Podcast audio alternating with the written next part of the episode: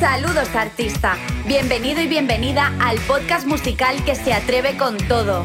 Un podcast en el que ni las notas del pentagrama marcarán el compás ni el ritmo de nuestro contenido. Aquí encontrarás charlas, entrevistas, consejos sobre producción musical, mezcla y mastering, análisis de artistas y muchas cosas más. ¿Te unes a la revolución? ¡Te esperamos!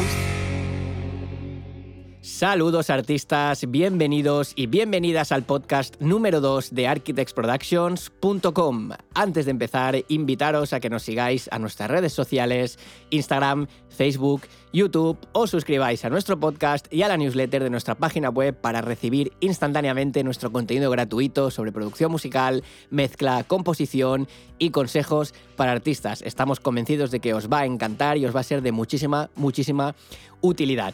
Hoy vamos a abordar un tema que a mí personalmente me ha traído muchísimos dolores de cabeza en el pasado y no es otro que la grabación en el home studio y las consecuencias que trae el no prestarle demasiada atención, frustración en la mezcla, frustración en el mastering y cosas imposibles de encajar.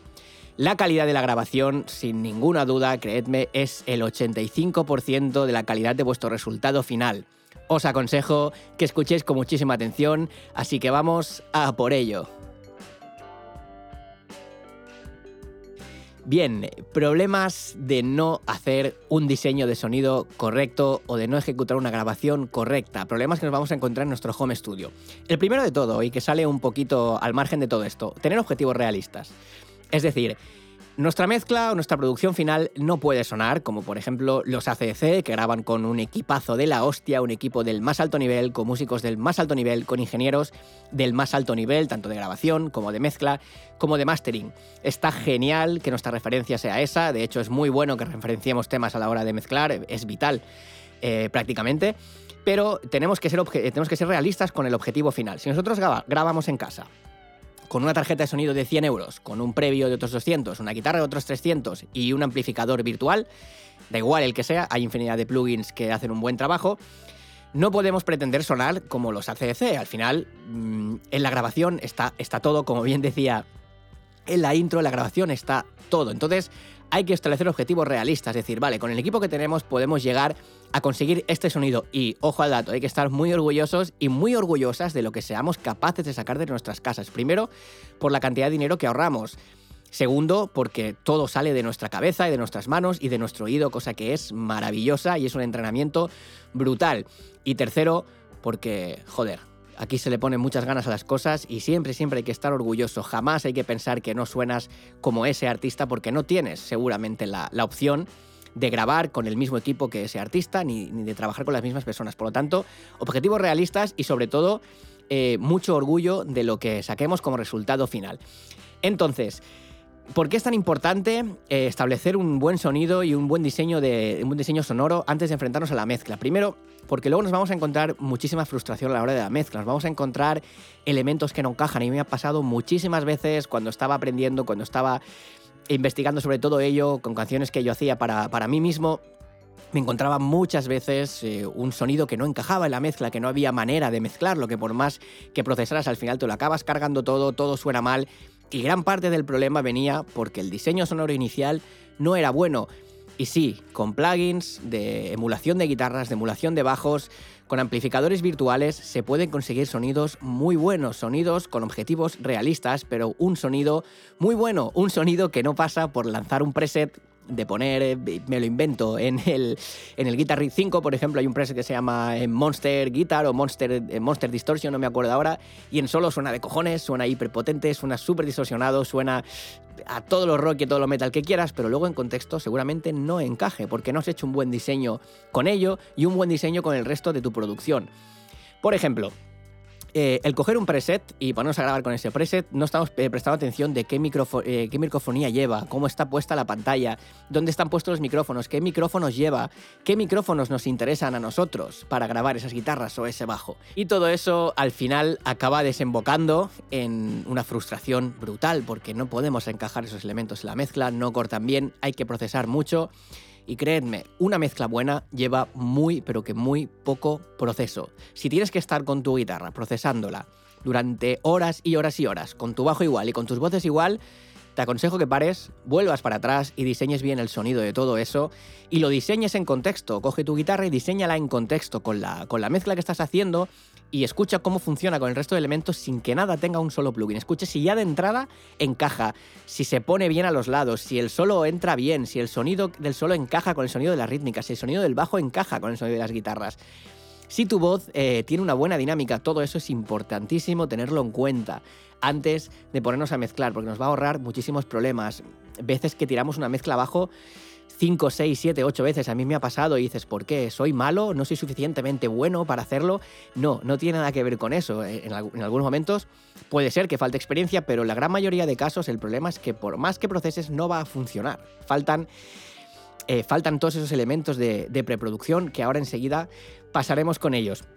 Otro de los problemas que podemos encontrarnos y que va en relación con esto es la no obtención de objetivos finales. Nosotros tenemos como objetivo final sonar como tal banda, acercarnos lo más posible al sonido de esa banda, y lo que va a pasar es que jamás vamos a conseguir ese sonido porque nuestro diseño inicial no era bueno. Y enseguida vamos a hablar de eso porque os voy a dar unos consejos que os van a venir de la leche. Otro problema, no objetividad de tus conocimientos. El hecho de tener una mezcla que no funciona porque la fuente de grabación no funciona, al final te lleva a frustrarte, a pensar que no eres suficientemente bueno, suficientemente buena, a pensar de que todavía te falta mucho conocimiento, te pones a ver miles de vídeos, te pones a ver miles de consejos, te gastas una pasta en formación y al final te das cuenta de que llega un momento que consigues multitracks de calidad, grabados con mucha calidad, que hay páginas que te los puedes descargar gratuitos para uso personal, simplemente para practicar.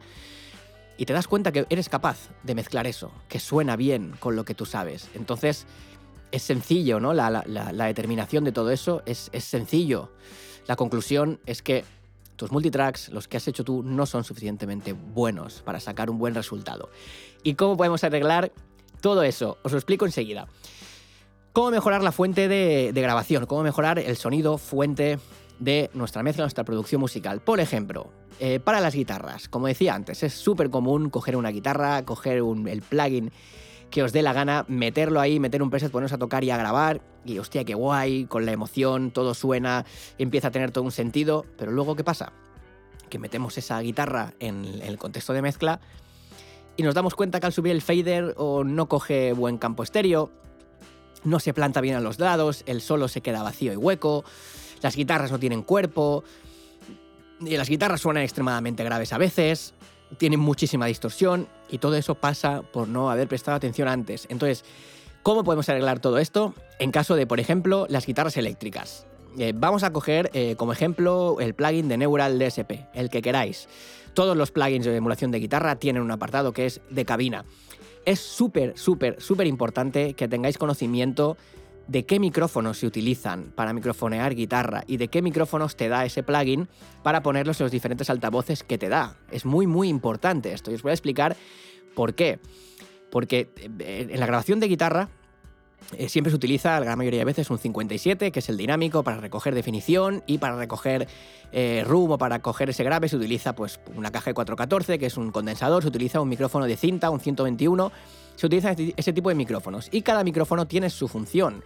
El 57 es un micrófono que cuesta alrededor de los 100 euros, de los $100, y lo vais a escuchar en múltiples grabaciones top, porque es un micro buenísimo y su función la cumple perfectamente. Entonces, es súper importante que primero nos metamos en nuestro amplificador, seteemos bien la distorsión que queremos, un poco la EQ que queremos, si queremos que suene más mediosa, más aguda, más grave, y después de tener todo eso seteado, nos vamos a la parte de pantallas y seleccionamos primero un micrófono. ¿Cuál? Primero el 57, porque queremos conseguir esa definición de la guitarra, queremos que suene lo más nítida posible y lo más definida posible. ¿Y qué nos aporta ese 57? Nos aporta definición y nos aporta cercanía. Por lo tanto, no queremos que el micro esté muy lejos, queremos que el micro esté cerca, pero ¿dónde lo queremos? Lo queremos en el centro del cono, lo queremos al lado del todo, lo queremos entre medio. Hay que buscar el sweet spot, pero sin embargo, es importante que explique cada posición lo que da. Si lo ponemos en un amplificador virtual, sobre todo, si lo ponemos al centro del todo, vamos a tener muchísima definición, pero muchísimas frecuencias en la parte de 8000 para arriba. Vamos a tener muchas frecuencias que son ruido, que son suciedad, que destrozan una mezcla y que luego al limpiar toda esa parte de las guitarras acabas dejando las guitarras sin brillo, sin vida, no entran bien en la mezcla y se torna muy complicado mezclarlas. Entonces es importante ir moviendo el micro, el 57 quizás un poquito hacia el lado. Si ponemos una comparación de 0 a 10, 0 sería el centro y 10 sería el lado, el filo del cono, pues quizás en la posición 4 o 5 sería la óptima, buscar entre el centro y un poquito el lado hasta que tengamos esa definición, una reducción importante de ese ruido y al mismo tiempo un poquito de cuerpo, buscar ese sweet spot. Importantísimo, eso con el primer micrófono. Una vez tengamos ese sonido obtenido, hayamos conseguido ese sonido, es importante que nos vayamos al otro lado si es necesario, no siempre, hay veces que con el 57 ya nos vale, pero para rítmicas, por ejemplo, funciona muy bien irnos al otro altavoz, poner un micro de cinta o un micro de condensador, el 414 o el 121, y buscar la parte contraria. Aquí queremos recoger cuerpo y queremos recoger grave y queremos recoger sonido de sala. Por lo tanto, lo que más nos interesará es irnos a la parte del filo, del cono, que es donde va a sonar todo más grave, menos definido, y alejar un poquito la distancia de ese micrófono que todas las emulaciones de plugins suelen tener la posibilidad de tanto de acercar como de alejar, como de seleccionar el ángulo del micrófono y la posición. Entonces, jugar con eso y jugar con los niveles. Cuando tengamos nuestra guitarra definida y con cuerpo, entonces sí, vamos a llevárnosla a nuestro contexto de mezcla y vais a ver la diferencia entre hacer esto y grabarlas con un preset, exportarlas y meterlas ahí. La diferencia va a ser muy, pero que muy grande, os lo aseguro, porque tendréis conciencia de lo que estáis haciendo. Para recordar, el micrófono dinámico como un 57 para buscar definición entre el centro del cono y un poquito hacia el lado, y un micrófono de condensador o un micrófono de cinta o de ribbon, por si lo escucháis también en inglés, lo habéis visto por ahí en inglés, sabed que ribbon es micrófono de cinta, ponerlo en el lateral o lo más entre el lateral y un poquito el lateral y el lado, por ahí hasta que tengáis ese grave y ese cuerpo y hacer un balance entre los dos, nivelar bien los micrófonos hasta que tengamos el resultado y el sonido que queremos. Pero ojo, hay algo más que se puede utilizar, y yo creo que aquí, bajo mi punto de vista, sí que es la noche y el día entre un sonido completamente digital y un sonido que, oye, empieza a ser bastante realista y al final sigue siendo una guitarra grabada por DI o un ampli virtual. Hay una cosa que se llaman los impulsos, la carga de impulso. Hay un plugin gratuito que se llama Nadir de S-Teletones, os lo podéis descargar cuando queráis, es completamente gratuito y muy sencillo de utilizar. ¿Qué nos va a proporcionar esto? Cargar impulsos de pantalla, cargar como si estuviéramos grabando en la pantalla, el micrófono directamente en una pantalla de amplificador, como si estuviéramos grabando con micrófono directamente, esos impulsos de pantallas de muchísima calidad. Hay librerías, por ejemplo las de un Hammer, que te cuestan igual 20€, pantallas Mesa Boogie, Orange, Fender, pantallas de bajo, te cuestan muy poco dinero realmente para el resultado que te da. Lo aconsejo muchísimo, es una herramienta para mi gusto vital, para la gente que graba en su casa, que tiene poca capacidad de grabar con amplificador, aunque tenga un amplificador de la hostia, igual tiene vecinos, que todos sabemos cómo son los vecinos, cuando empezamos a hacer ruido, cuando empezamos a hacer música, el timbre suena más de la cuenta, y es una herramienta que funciona genial, porque podemos simular ese sonido de pantalla y son pantallas de muchísima calidad, son sonidos que se han recogido directamente de esa pantalla, ese impulso que da. Y ahí sí vais a ver la noche y el día con vuestras guitarras. Y esto, el concepto es el mismo que el anterior. Por ejemplo, si cargamos un impulso de un Hammer, vamos a poner, por ejemplo, un impulso de una pantalla Mesa Boogie, vamos a ver que tenemos todo puesto por nombres de micrófono, el 57, el 121, 427, 414, y tenemos esos números que van del 0 al 10, el 0 es el centro, y el 10 es el lado, el filo del cono. Entonces vamos a ir pudiendo seleccionando los impulsos según el sitio donde esté ubicado el micrófono, tanto para el lado izquierdo, como el cono izquierdo, como para el micrófono que está en el cono derecho. Y el concepto es el mismo, buscar definición y en el otro cuerpo. Y entre esos dos faders que tenemos, por ejemplo en el Nadir, vamos subiendo y bajando el volumen de cada impulso hasta que logremos el sonido que queremos. Algo que pasa mucho cuando ponemos impulsos por primera vez y cargamos el Nadir es que el volumen de nuestra guitarra, lo que estamos escuchando, baja mucho. La sensación que da es que suena extremadamente horrible. Lo que hay que hacer es subirlo, igualarlo al sonido anterior, y enseguida nos daremos cuenta, al hacer bypass del plugin, escuchar antes y después, cómo la guitarra se torna mucho más real, cómo encaja muchísimo mejor con la mezcla, cómo se planta mucho mejor los lados de los altavoces y cómo el rollo cambia por completo. De verdad, hacedlo. Gastar tiempo en el diseño sonoro de vuestras guitarras, porque la diferencia es abismal, la diferencia de calidad de sonido fuente es extremadamente abismal. Lo mismo podemos hacer con el bajo, exactamente lo mismo. Tenemos un bajo grabado por DI, un bajo que pasamos por un ampli virtual, un bajo que nos fijamos que suene bien la microfonía de ese bajo virtual y después cargamos unos impulsos de pantalla con los mismos conceptos, sabiendo que queremos definición por un lado y grave por otro, que tendremos un bajo que será seguramente un bajo que marque mucho ese crunch de las notas y otro bajo que recoja solo grave. Entonces es muy importante todos estos conceptos tenerlos en cuenta. Luego otra cosa muy, pero que muy importante, a la hora de grabar voces, los niveles de entrada, es muy importante. Claro, aquí hay problemas que son más difíciles de resolver, como por ejemplo el tener un micrófono mejor o peor, o unos previos mejores o peores, pero eso no tiene por qué ser un motivo de frustración. Una buena ejecución, una buena grabación, te lo da todo. Da igual que tengas un micrófono de 800 euros, que tengas un micrófono de 100 o uno de 30. Obviamente van a sonar mejor, teóricamente deberían sonar mejor los que son un poquito más caros y llevan mejor material. Pero bueno, no tiene por qué, cada voz es única y cada voz se adapta a un micrófono de manera completamente diferente. Pero es importante que nos fijemos bien en los niveles de entrada, de no saturar la voz cuando estemos grabando, de que no estemos grabando y la voz esté muy por debajo de nuestra pista, cosa que nos va a hacer gritar, de que no grabemos la voz al revés, muy por encima y nos haga irnos de tempo o nos haga estar muy desincronizado con el feeling del tema. Al final es buscar muy bien el nivel y meternos de lleno en esa grabación de voz y en la canción que estamos ejecutando y meternos de lleno en ese ambiente y eso tan bonito que habéis creado, que es vuestros temas. Es súper importante los niveles de entrada tenerlos muy en cuenta para no saturar y para cantar a gusto. Algo que puede servir también muchísimo es, por ejemplo, si no tenéis un compresor analógico, cosa que tampoco es necesaria, evidentemente, poned un plugin de compresión, comprimir un poco la voz y así de manera que cuando estéis cantando, pues vuestros niveles más bajos y más altos se van a acercar más y vais a estar siempre con la voz, con ese término tan maravilloso y tan común y famoso que es el in your face, ¿no? Que estéis cantando y que aunque susurréis, aunque hagáis un falsete, aunque subáis mucho de nivel, la voz siempre esté controladita y os sintáis más cómodos y más cómodas cuando estéis grabando y sea mucho más sencillo ejecutar todo ese proceso y al final el resultado va a ser muchísimo mejor, porque una buena toma de una mala toma dista mucho la calidad tanto de grabación como la calidad de luego el encaje, la mezcla. A veces sucede, a mí mismo me sucede, a veces por tiempo sé que no es una buena práctica y no tengo que hacerlo porque seguramente me deje cosas en el tintero y seguramente mis voces no suenen de la mejor manera posible. Pero a veces tendemos mucho, por las herramientas que tenemos, a grabar una toma de voz, ya nos vale, y vamos directamente al Melodyne, la dejamos perfecta, bien afinadita, bien natural, y ya está. Pero, claro, muy probablemente esa voz no haya recogido, a lo mejor, tu mejor pronunciación, no haya recogido tus mejores armónicos, no hayas liberado tu voz correctamente.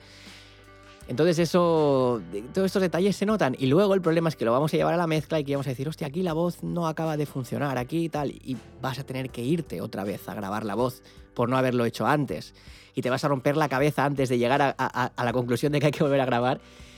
Te vas a romper la cabeza intentando mejorarlo en mezcla, metiéndole 1000 plugins, 1000 compresores, 1000 ecualizadores, procesos paralelos y miles de paranoias que se nos puedan ocurrir, y al final no vamos a conseguir el resultado. Volvamos atrás, grabemos bien las voces, hagamos nuestras mejores tomas constantemente y a partir de ahí vámonos a lanzarlo todo. Una vez habéis hecho esas tres cosas, guitarras bien diseñadas, bajos bien diseñados y voces bien grabadas, va a ser todo muchísimo más sencillo. Diseño sonoro antes, siempre antes de la mezcla. Es extremadamente importante, os lo digo por experiencia. Yo me he tirado muchos años en los que era un despreocupado de la hostia, me daba exactamente igual cómo sonan mis pistas, yo lo único que quería era meterlo ahí todo, mezclarlo, practicar y pasárselo a mis colegas, mirad lo que he hecho, cómo suena, y bueno, sonaba como sonaba, eso no, ni bien ni mal, no era. Pero bueno, gran parte del problema de que eso no sonara quizás como debería sonar, aparte del poco conocimiento que yo quizás tendría en esa época, pues también tenía que ver ese diseño sonoro mal hecho y esa ilusión por quererlo acabar todo rápido. Al final, lo más importante cuando estamos trabajando en un proyecto propio es que estemos orgullosos del resultado. Lo más importante, además de estar orgullosos y orgullosas, es el mensaje de la canción. Si una canción es buena, si una producción es buena, si una composición es buena, va a ser exactamente igual. Entendedme, exactamente igual. Si no se entiende nada, no se escucha nada, pues va a ser imposible que la gente capte bien ese mensaje. Pues si la canción suena decente, la canción es buena, la producción es buena, la composición es buena, la letra es buena, va a dar igual que sonéis a top mundial a que sonéis a medianía. Va a dar igual. Lo más importante es una buena grabación, una buena composición y una buena producción.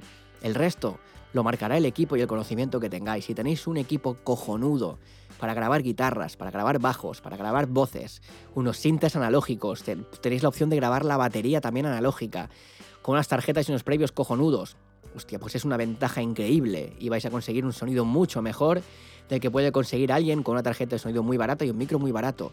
Pero al final, si esa persona que está grabando con un equipo muy barato tiene un mejor mensaje, tiene una mejor canción, una mejor composición, va a llegar antes que alguien que tenga un sonido de la hostia y un equipo de la hostia, pero no transmita. Entonces es súper importante la grabación, pero también es muy importante el mensaje, el sentido y la composición de vuestras canciones. Quedaos con esto. Cuando tengáis un tema que sea bueno, no tengáis miedo a lanzarlo, no tengáis miedo a producirlo vosotros mismos y vosotras mismas, no tengáis miedo a mezclarlo vosotros mismos y vosotras mismas si sois capaces de hacerlo. Si no, pues se contrata a alguien y ya está, que parece muchísima gente que trabaja de ello y muy buena. Pero es muy importante que toméis la valentía y lo lancéis y exploréis qué pasa con eso. Y exploréis y aprendáis de los errores, recibáis feedback. Hostia, esto suena mal, esto suena mal. Da igual, tú puedes ser consciente de suena mal. Bueno, suena mal no, lo que pasa que no está la típica comparación, ¿no?, que te hacen. Hostia, es que esto no suena como Metallica. Ya, claro, Metallica ha grabado con lo que ha grabado, yo he grabado con lo que he grabado. ¿Cómo voy a sonar a Metallica? Animal. Pero bueno, eso son ya otras cosas que lo haremos en otros podcasts. Aquí espero que haya quedado muy claro el mensaje, que os sirva para no veniros abajo cuando os encontréis con material que es difícil sacar adelante, que penséis que el problema va a venir el 99% de las veces de la fuente de audio. Mejorad esa fuente de audio y después sí, pasar a la mezcla y disfrutar de ese cambio sin moveros de casa y con vuestro equipo, disfrutar de ese cambio, porque herramientas hay y muchas. Hay herramientas y muchas sin gastarse prácticamente nada de dinero. Al final, cuando se tiene para invertir, hay que aprovecharlo bien, y si no se tiene, se puede sacar cosas igual y se puede llegar a gente igual. No hace falta siempre estar frustrado pensando que no se puede porque no estás en el mejor estudio del mundo. Eso no funciona así. En el mundo de la música hay muchísimas canciones que no suenan excelente, pero son auténticos temazos con un mensaje increíble, con una composición increíble, con un sentimiento apoteósico, que llegaron a millones y millones de personas sonando a medianía. Pensadlo y tenedlo siempre en mente. Buena grabación, buen diseño sonoro y buena composición. Gracias por estar ahí, artistas. Nos vemos en siguientes podcasts. Hasta luego.